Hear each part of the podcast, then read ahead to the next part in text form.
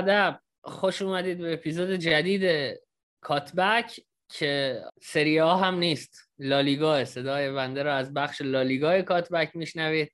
خوشحالیم که در خدمتتون هستیم. مجددا من علی عباسی و علی رضا جوادی قرار در مورد این هفته های لالیگا صحبت کنیم. بدون فوت وقت با تیم اتلتیکو شروع می‌کنیم که سرمربیش هم آرژانتینیه. اما خب بچه ها با لفظ تروریست میشناسنش. با علی شروع کنیم. علی اتلتیکو همچنان تروریستی بازی می‌کنه یا نه؟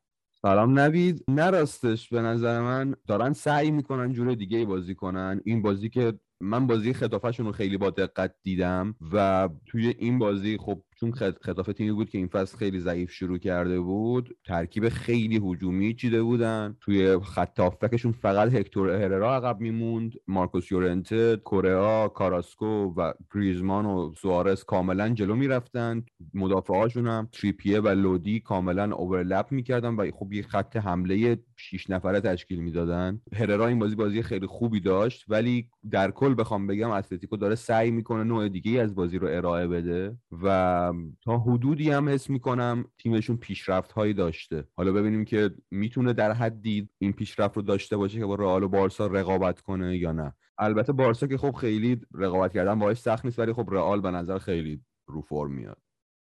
حالا علاوه بر این بازی توی بازی بیلباو هم تقریبا سعی می‌کردن این علمان ها رو رعایت کنن. خیلی از هرموسو به عنوان کسی که توپ رو میاره جلو و با اون قدرت حمله توپش سعی می‌کنه تیم رو یک مرحله جلوتر ببره. این کار رو انجام می‌دادند و خب به نظر می‌رسه که دارن سعی می‌کنن تیم مالکیتی تری بشن. خب تو خط هافبک هم مهراش رو کاملا دارن تو بازی. رودریگو دیپاول و مارکوس یورنته رو داشتن. به نظر می‌رسه تیمشون رفته رفته داره بهتر میشه و علاوه بر این دارن جلوه های دیگه هم به بازیشون اضافه می‌کنن. از فصل پیش تلاش می‌کردن پرس کنن و خب همین الان هم سعی می‌کنن مثلا توی بازیشون هافک های کناری رقیب رو به عنوان نقطه ای که پرسشون رو آغاز می‌کنن انتخاب کنن. تو بازی اتلتیک بیلباو مخصوصا که مونیاین کاملا مورد هدف این پرس قرار می‌گرفت یکی از مهاجم ها سعی کرد مسیر پاس مونیاین به full back رو ببنده و مارکوس یورنته در سمت راست و دی پائول در سمت چپ به همراهی یکی از wing back هاشون تلاش می‌کردند که فضا رو واسه بازیکن تنگ بکنن خب موفق هم بودن. جز دو سه مرتبه دیگه پرسشون نشکست و خب دارن بهتر میشن کم کم. آره علیرضا در مورد هرموسو هم گفتی. من بگم که توی بازی ختافه هم که رنان لودی اول بازی به عنوان بازیکن فیکس بود هماهنگی خیلی خوبی با کاراسکو نداشت و سانتراش هم خیلی به مقصد نمی‌رسید. بیشتر overlap می‌کرد بیشتر از نزدیکی های خب نقطه کورنر سانتر می‌کرد. ولی خب هرموسو که اومد یک جورهایی آزادی عمل بیشتری به کاراسکو داد به نظر من و هارمونی بیشتری با کاراسکو داشت. به نظرم این دو نفر خیلی بیشتر با هم بازی کردن و هماهنگی بیشتری دارن. و خب پاس گل اول بازی رو هم که هرموسو داد از توی نیم فضا سانتر کرد برای سوارز و خب سوارز که کل بازی گم بود.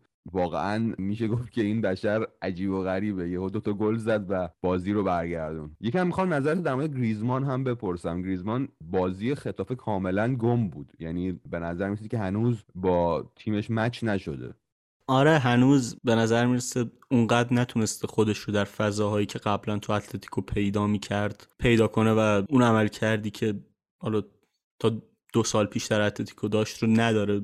و خب من حدس می‌زدم که بهتر از این بازی کنه با اینکه تازه به تیم اضافه شده اما هنوز به نظر می‌رسه زوجش نه با کرا اونقدر جواب داد تو بازی اول و نه با سوارز در بازی دوم. حتی وقتی خرید جدید اتلتیکو به همراه جافلیکس به ترکیب اضافه شدن تو بازی اتلتیک بیلباو خیلی تیم ریتم بهتری پیدا کرد. توی نیم فضا بیشتر مسلط بودن به توپ سعی می‌کردن موقعیت های بیشتری ایجاد کنن. و خب یکم گریزمان انگار باید تلاش بیشتری بکنه که تو سیستم سیمونه خودش رو پیدا کنه چون سیستم هم نسبت به دو سال پیش خیلی تغییر کرده آره علیرضا ما اون روز داشتیم با هم صحبت می‌کردیم. بحث این بود که چقدر سیمونه بلده که از خریدهای مثلا دروبر سی چل میلیونی بازی خیلی خوبه در حد چمپیونز لیگی بگیره و خب نمونهش همین ماتیوس کونیاس که هم بازی قبلی هم بازی بیلبو هم بازی خطافه اومد تو زمین و کاملا جریان بازی رو عوض کرد. یعنی جای گریزمان اومد و خب اخراجی اول خطافه یعنی تنها اخراجی بازی در واقع که آلنیا بود خطا رو کونیا گرفت و خب کاملا بازی رو عوض کرد و باعث شد که اتلتیکو ببره. ولی خب همون مقدار از بازیکنایی مثل ژائو فیلیکس یا لمار اون اوایل نمی‌تونست بازی بگیره که خریدهای مثلا گرون اتلتیکو بودن. و علاوه بر اون این بازی لمار رو هم نداشتن این دو بازی. که خب یکی از performer های خیلی خوبشون بود. ژائو فیلیکس هم که خب اواخر بازی بیلبائو اومد و اخراج شد و رفت. بچه‌ها حالا من یه سوال می‌خواستم ازتون بپرسم. این که آقا الان یه نگاه به data ها که میندازی می‌بینی اتلتیکو مادرید توی چهار تیم اولیه که توی زمین حریف توی یک سوم تهاجمی خودش در واقع پرس می‌کنه و خب این عمل کردیه که کمتر از تیمای سیمونه می‌دیدیم. آیا تونسته کلا پکیج تیمش رو برای پرس کردن هماهنگ کنه یا هارمونی لازم رو داره کلا ترکیبش. چون یه نگاه که می‌کردم متناوب از سه دفاعه و چهار دفاعه استفاده می‌کنه. آیا این تغییره توی روی کرده بازی از بالا پرس کردن کار دستش نداده؟ یعنی گم شدن مثلا یه سری بازیکن ها توی زمین اینا که میگید به دلیل این نبوده. ببین امید تا الان جواب داده کاملا و بازیکنهای اون پرس رو هم داره. حتی کونیایی که خریده هم بازیکن خیلی مناسبیه از نظر work rate و اینها. ولی این حرف رو نمیشه تا وقتی که جلوی تیم خوب بازی نکردن زد به نظر من. تنها تیم خوبی که جلوش بازی کردن خب یه دونه پورتو تو Champions League بود که خب بازی صفر صفر شد. یه دونه ویارال بود که خب ویارال تو اون بازی پارخو و پائو تورس رو نداشت. یعنی بهترین بازیکنهایی که از نظر build-up از عقب زمین وجود دارن رو نداشت. و اتلتیکو بازی خیلی سختی نداشته تا الان. به نظرم خب فصل پیش هم دیدیم که جلوی چلسی کاملا در حد یک تیم درجه دو سه بازی می‌کردن یا جلوی بایر مونیخ همینطور. ولی خب جلوی تیم های درجه دو لالیگا کاملا تیم برتر زمین بودن. به نظرم باید سب کرد در مورد اتلتیکو و دید که این پرسه چجوری کار می‌کنه و علاوه بر اون من این رو بگم که بلافاصله بعد از که پرسشون شکسته می‌شد به یک حالت لو بلاک 5 2 3 5 3 2 در می اومدن یعنی اون پرسه خیلی پرسه نبود که در طول بازی حفظ بشه یا در طول یک مالکیت حریف حفظ بشه. حالا چون علی در مورد تبدیلشون به پنج دفاعه و اینا صحبت کرد من یه نکته آماری دیگه هم بگم و تموم کنیم بحث رو بریم سراغ تیم بعدی که رئال آقای آنجلوتی. اتلتیکو بین تیم هایی که شیش بازی کردن کمترین XG رو به حریف هاش داده. یعنی با 4 و 7 دهم XG در شیش مسابقه فکر کنم بهترین تیمیه که شیشتا بازیش رو کرده از این آمار. اما بریم سراغ رئال آقای آنجلوتی که انگار نمی‌تونه توی یه بازی گل نخوره مگری که حریفش اینتر باشه. یعنی فقط از اینتر گل نخوردن این روزها مقابل هر تیمی که قرار گرفتن یک گل رو خوردن. مایورکا والنسیا و سلتا ویگو که ستا بازی آخرشون توی لالیگا بوده. پنج دو سلتا رو بردن. دو یک با یه comeback همچین از نظر هواداران رئال شکوهمند. والنسیا رو بردن و بازی آخرشون هم که خیلی راحت 6 یک مایورکا رو زدن. با علیرضا جوادی شروع کنیم در مورد رئال و آنجلوتی. اینکه چرا علی رضا آنجلوتی تو رئال متفاوته با آنجلوتی در همه جای دیگه؟ یعنی از نظر عمل کرد میگم تیمای اونجا ضعیف نیستن شرایط لیگه فرق می‌کنه. تو رئال بهترین تیم دستشه یا مجموعی از اینا؟ خود دلایلش رو بگو. به نظرم تمام اینها که گفتید کاملا به هم مرتبطن. سیستمی که ساخته به نظرم سیستم منطقیه با توجه به مهرهایی که داره سعی بهترین بازدهی رو از سیستمش بگیره. قسمتیش هم برمیگرده به نظرم حالا من هوادار بارسام ولی قسمتش هم برمیگرده به اینکه خب تیمی که پارسال با رقیبشون به لحاظ اعداد و تاکتیک شناخته می‌شد نسبت به سال پیش ضعیفتر شده و خب بازیکنهای تاثیرگذارتری رو از دست داده. لیونل مسی و گریزمان رو از دست داده و خب یکم نتونستم تیمش رو اونجوری که باید تقویت کنه و حالا مصدومای زیادی هم داره. ولی در کل به نظرم سیستمی که آنجلوتی ساخته خیلی سیستم خوبیه حداقل برای این رال و می‌تونه از اون بحرانی که داشتن به یه ساحل آرامشی برسونه. بحران از این جهت که خب حالا رال هم سرخیو راموس و رافال واران این فصل از دست داده. به نظرم مهمترین نکته ای که در مورد رئال آنجلوتی وجود داره اینه که بازیکنایی که جوونی که داشته دارن کم کم پیشرفت می‌کنن. وینیسیوس جونیور به نظر می‌رسه که بازیکن بهتری شده و درون اون سیستم به نظرم استفاده از بازیکنهای مثل والورده تو پست مثلا وینگر راست این قابلیت رو بهشون داده که با pattern های مختلفی حمله بکنن و خب دستشون بازتر از این شده. تیمشون البته یه سری bug هم داره مثل bug ی که موقع پرس کردن تو بازی سلتاویگو مشخص شد. قسمت زیادی از زمین رو وقتی پرس می‌کنن لوکا مودریچ باید پوشش بده. خب لوکا مودریچ بازیکنیه که سنش بالا فکر کنم 35 6 سالش باشه و خب این توانایی رو نداره که مثلا برای بازی های متعدد در طول فصل این کار بکنه. به نظر می‌رسه اگه کروس برگرده شاید وضعیتشون بهتر بشه. حتی کاماوینگا هم تو بازی مایورکا با اینکه خیلی بازی خوبی رو داشت اما بعضی جاها کم می آورد توی پوشش زمین و در مجموع به نظرم سیستمی که ساخته سیستم منطقیه کارلو آنجلوتی. و خب در مورد موفقیت رئال که باید صحبت کنیم نمی‌تونیم از عملکرد عجیب و غریب بنزما بگذریم. واقعا خیلی عملکرد شبیه مسی و اینها بوده به نظر من. توی شش بازی روی 15 گل تاثیر مستقیم داشته. 8 گل 7 پاس گل. و خب توی پنج لیگ معتبر از همه بیشتر گل زد از همه بیشتر پاس گل داده. هماهنگی خیلی زیادی با وینیسیوس جونیور داره به نظر من. توی buildup خیلی شرکت موثری داره. توی خارج از مالکیت کاملا خوب پرس می‌کنه و دوباره این پروپاگاندای روزنامه های اسپانیایی شروع کردن برای توپ طلاش که خب یک مقدار زیادیه ولی خب عجیب و غریب خوب بوده این بشر. در مورد خط هافبکش که من قراره تا آخر فصل بارها بگم که این کاماوینگا چقدر خوبه. تو 18 سالگی اومد تیم جدید و بازی مایورکا کاملا باز کرد. یعنی کاملا dominate کرد خط هافبک مایورکا رو. توی همه چی خوب بود. توی پرس خوب بود. توی track back کردن خوب بود. توی دریافت توپ پخشش خوب بود. توی دریبلینگ خوب بود. پاس شورت رنج لانگ رنج عوض کردن منطقه زمین پاس پروگرسیو توی همه اینها عالی بود. و به نظرم واقعا با اینکه از پرز انتقادهای زیادی کردیم ما تو این پادکست خرید کاماوینگا یک مسئله بود که به نظرم خط هافبکشون رو تا سالها تضمین کرده و من قرار تا سالها حسرت اینو بخورم که کاماوینگا می‌تونست بیاد یونایتد.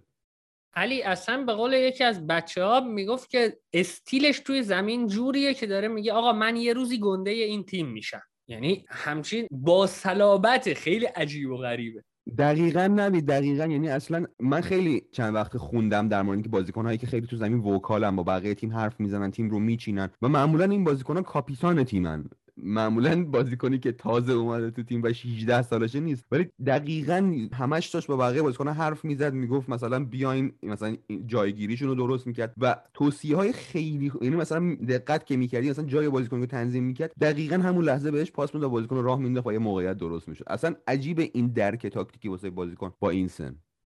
بچه حالا من یه چیز دیگه یه بحث جدیدی رو می‌خواستم شروع کنم چون جفتتون از نکات مثبت رئال گفتید. حالا علیرضا با اشاره به یک نقصی که زمان پرس در رئال دیده بود. ببین رئال یکی از بدترین تیم هاست در فرصت دادن به حریف. به صورت میانگین توی هر بازی یک و چهار دهم xG به حریفاش داده. و خب این قضیه یه باگه برای تیمی که می‌خواد توی یه لیگی بجز لالیگا حالا برای قهرمانی بجنگه. یعنی شما تیمای دیگر رو که می‌بینید توی لیگ های دیگه آماره انقدر گنده نیست. می‌خواستم بدونم اینو چجوری توجیه می‌کنین؟ این به خاطر تغییر نفرات زیاد در خط دفاعیه یا اینکه همون ناهمگونی که مثلا زمان پرس پیش میاد با توجه به اینکه رئال تیم پرس کننده ای نیست. یعنی رئال از نظر اقدام به پرس یکی از تیم های میان جدولی لالیگا نوید به نظر من بیشتر به پرس پذیری رئال مربوط میشه تا پرس گریزیشون یعنی چند بازی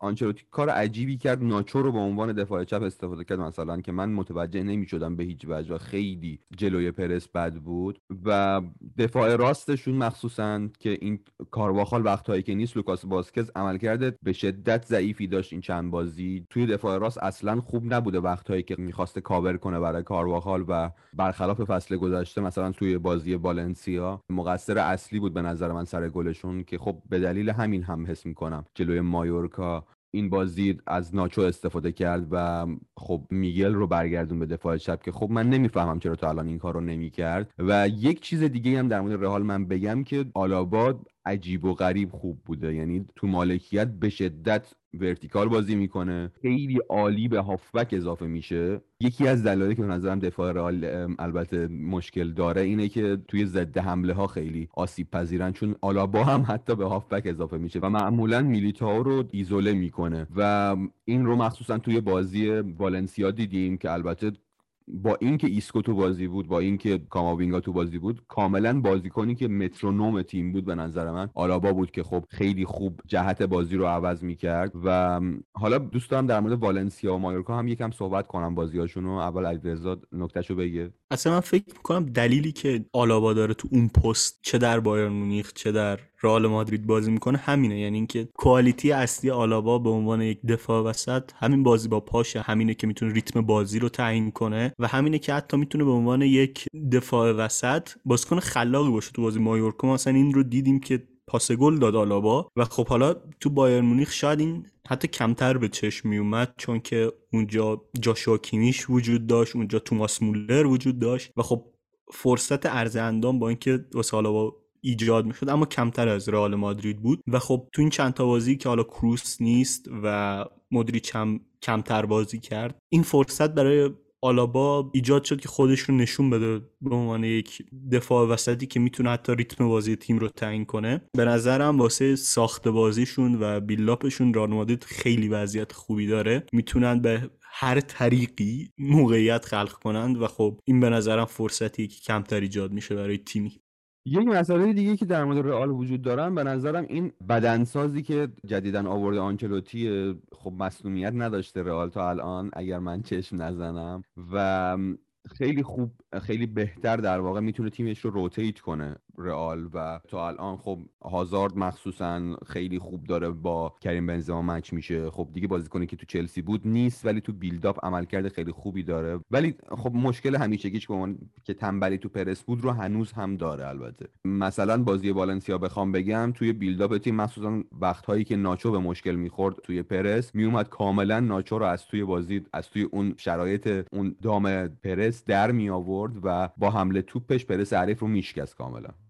یه نکته ای که درباره خط حمله رئال وجود داره و مطرح شدن اسم هازارد حیف هم میشه که اشاره نکنم اینه که بیشتر بازیکنهای تهاجمی این تیم بازیکنایی که به سمت چپ زمین تمایل دارن کریم بنزما به عنوان یک مهاجم ترجیح میده سمت چپ بازی کنه وینیسیوس وینگر چپ و ادن هازارد هم تقریبا کل career ش رو اونجا سپری کرده. یعنی فلنک و نیم فضای سمت چپ بازی کرده. و به نظرم اینجا اون بحثی که اول بحث رئال مادرید من مطرح کردم به وجود میاد. اینکه وقتی این همه بازیکن با کیفیت تو سمت چپداری فضا به شدت برای این ایجاد میشه که از بازیکنی مثل رودریگو از بازیکنی مثل والورده مخصوصا که فرارهای خیلی خوبی دارند برای حمله کردن به پشت دفاع رقیب استفاده کنی و خب موقعیت های زیادی از این طریق خلق کنی. تو بازی مختلفی تو چند تا بازی رودریگو تو بازی آخرشون چند بار این حرکت رو کرد. والورده تو بازی سلتاویگو گل اولشون رو اینجوری ساخت و خب به نظر می‌رسه که اینجا هم دست بالاتر رو داره از مسئله ای که می‌تونه به یک معزل برای یک تیم تبدیل بشه. کارلو آنجلوتی به خوبی استفاده کرد و فرصت برای تیمش خلق کرد.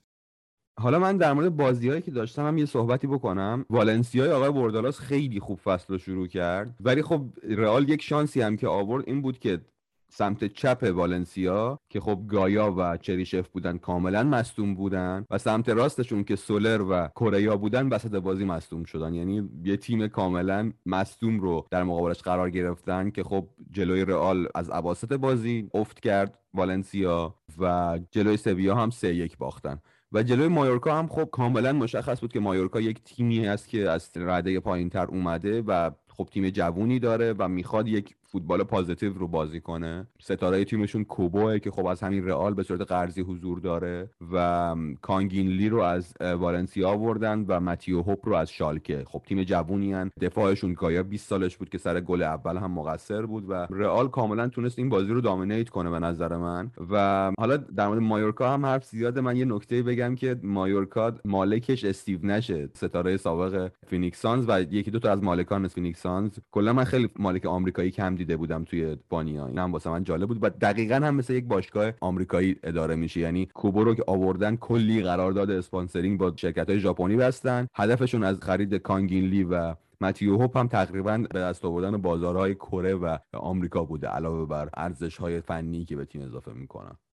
دمتون گرم بچه ها من فقط چون در مورد بنزما زمانی که صحبت می‌کردید من سکوت کرده بودم یه بار دیگه این نکته رو تاکید کنم که بنزما از نظر اگر بخوام یه سیستم وزندهی راه بندازیم که مهاجم ها و شماره 9 ها با توجه به امتیازی که هر نقشی رو که به دست میارن ثبت می‌کنن ارزش یابیشون کنیم بنزما به نظر من بالاترین شماره 9 جهان. هر وظیفه ای رو بهش بدی تا یه حد خیلی خوبی از پسش برمیاد.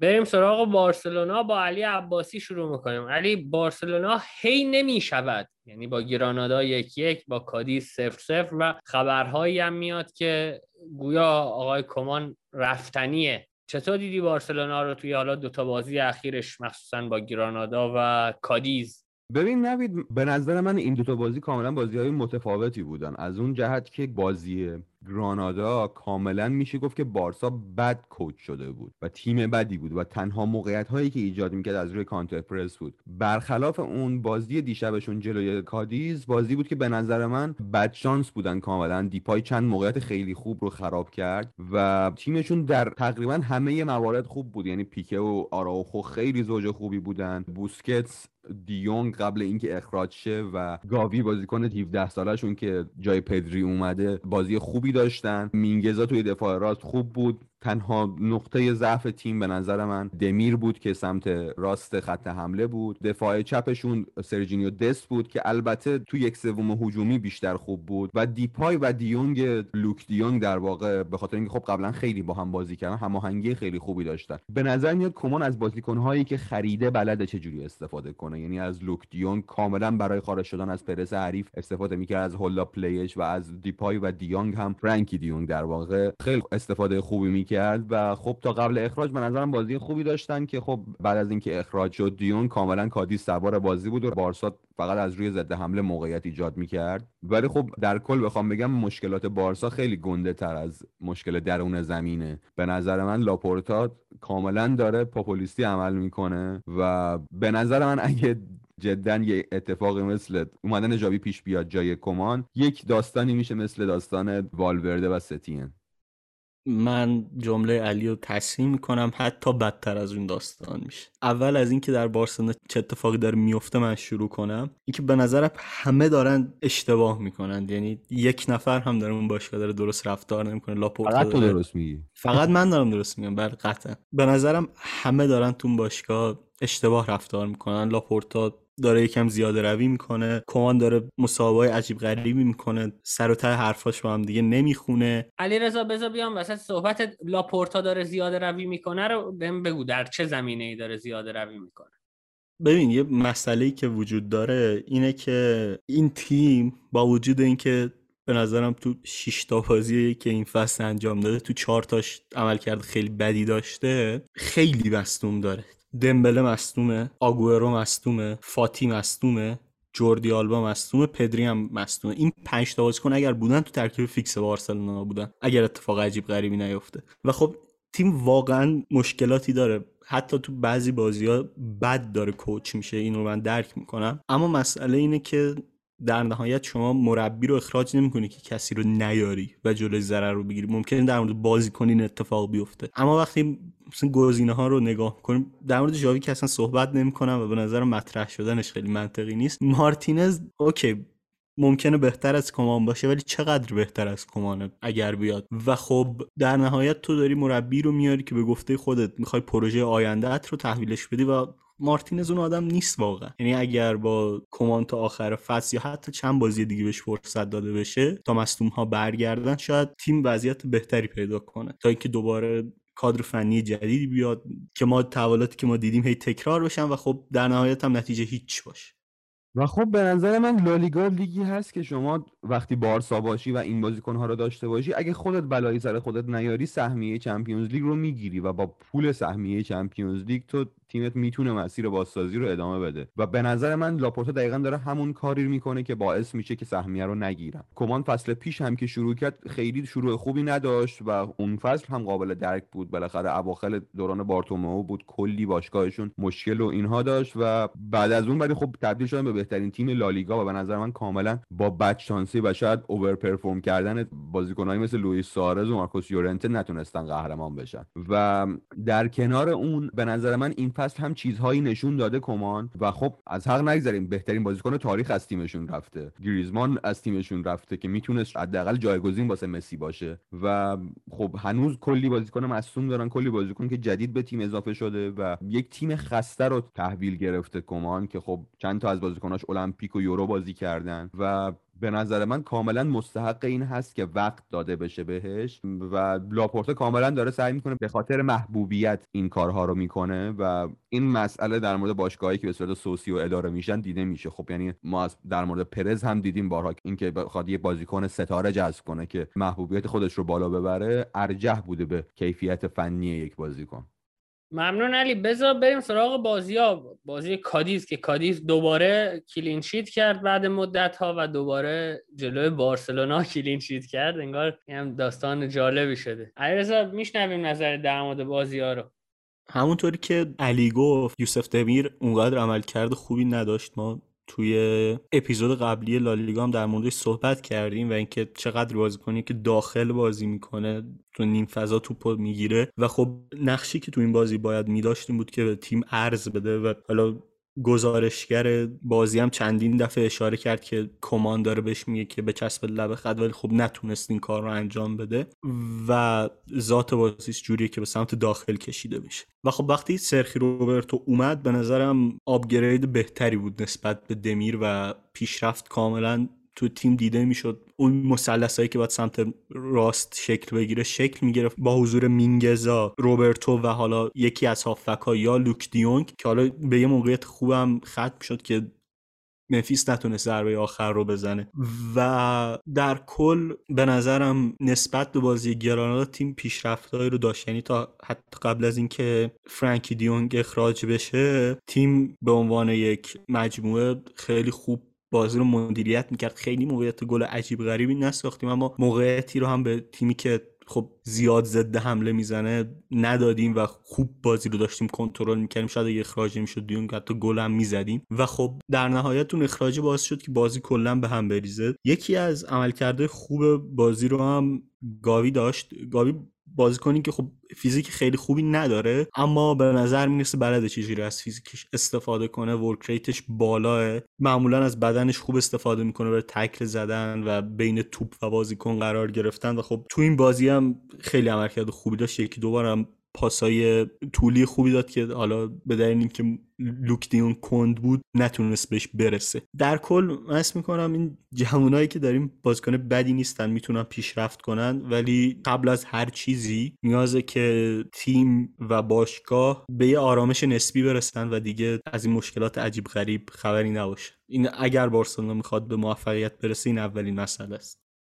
خیلی هم عالی. دم شما گرم. پس شاد چی؟ قول معلم دید آخره. جلسه میگم پس چی گفتیم؟ این که بارسلونا داره به فنا میره و رئال سیستمش منطقیه. یعنی ما این اپیزود دو تا دستاورد داشتیم. علیرضا هم وسط صحبتاش از یه فعلی استفاده کرد که اشتباه بود. گفت هیچکی داره درست رفتار نمی‌کنه. من انتظار داشتم این فعل رو علی عباسی و اون حوزه شمال کشور بیشتر به کار ببرن اما به جنوب هم کشیده شده. دمتون گرم بچه ها که اومدید این اپیزود رو ضبط کردیم. البته دم من گرم که اومدم چون اینجا تحت حوزه استفاضی شما بود در واقع. و دم شنونده ها هم گرم که شنیدن. یه نکته می‌خواستم بهتون بگم اینکه ما قبلا آیدی پی می‌دادیم و می‌گفتیم که 100 درصد اوایدش خرج مسائل خیریه میشه. تا پایان شهریور که ما پروژه تبلت ها رو داشتیم که اصلا خودمون مجریش بودیم. یعنی پول رو خودمون خرج خرید تبلت می‌کردیم. اما از این به بعد با یک مجموعه خیریه همکاری می‌کنیم و شماره حساب و شماره کارت اونها رو مستقیم می‌ذاریم که دیگه باری هم روی دوش ما نباشه. شما هم اگر از کاتبک خوشتون اومده و می‌خواید از ما حمایت مالی کنید اون شماره حساب و شماره کارت خیریه توی توضیحات اپیزود هست. می‌تونید برید همونجا. کار این خیریه هم تأمین هزینه درمانی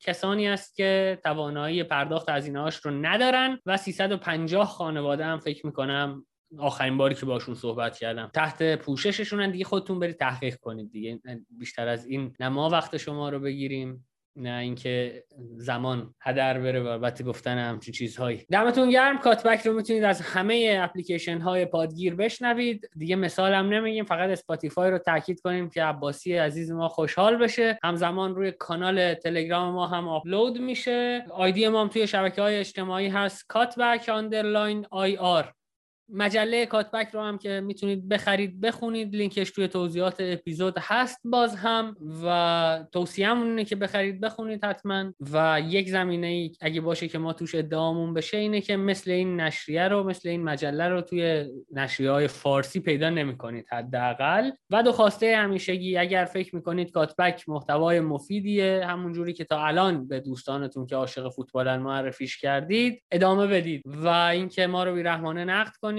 تا ما هم بیرحمانه جواب بدیم و از این دیالوگی بدون تعارف جفتمون یاد بگیریم. مواظب خودتون باشید. خدا نگهدار.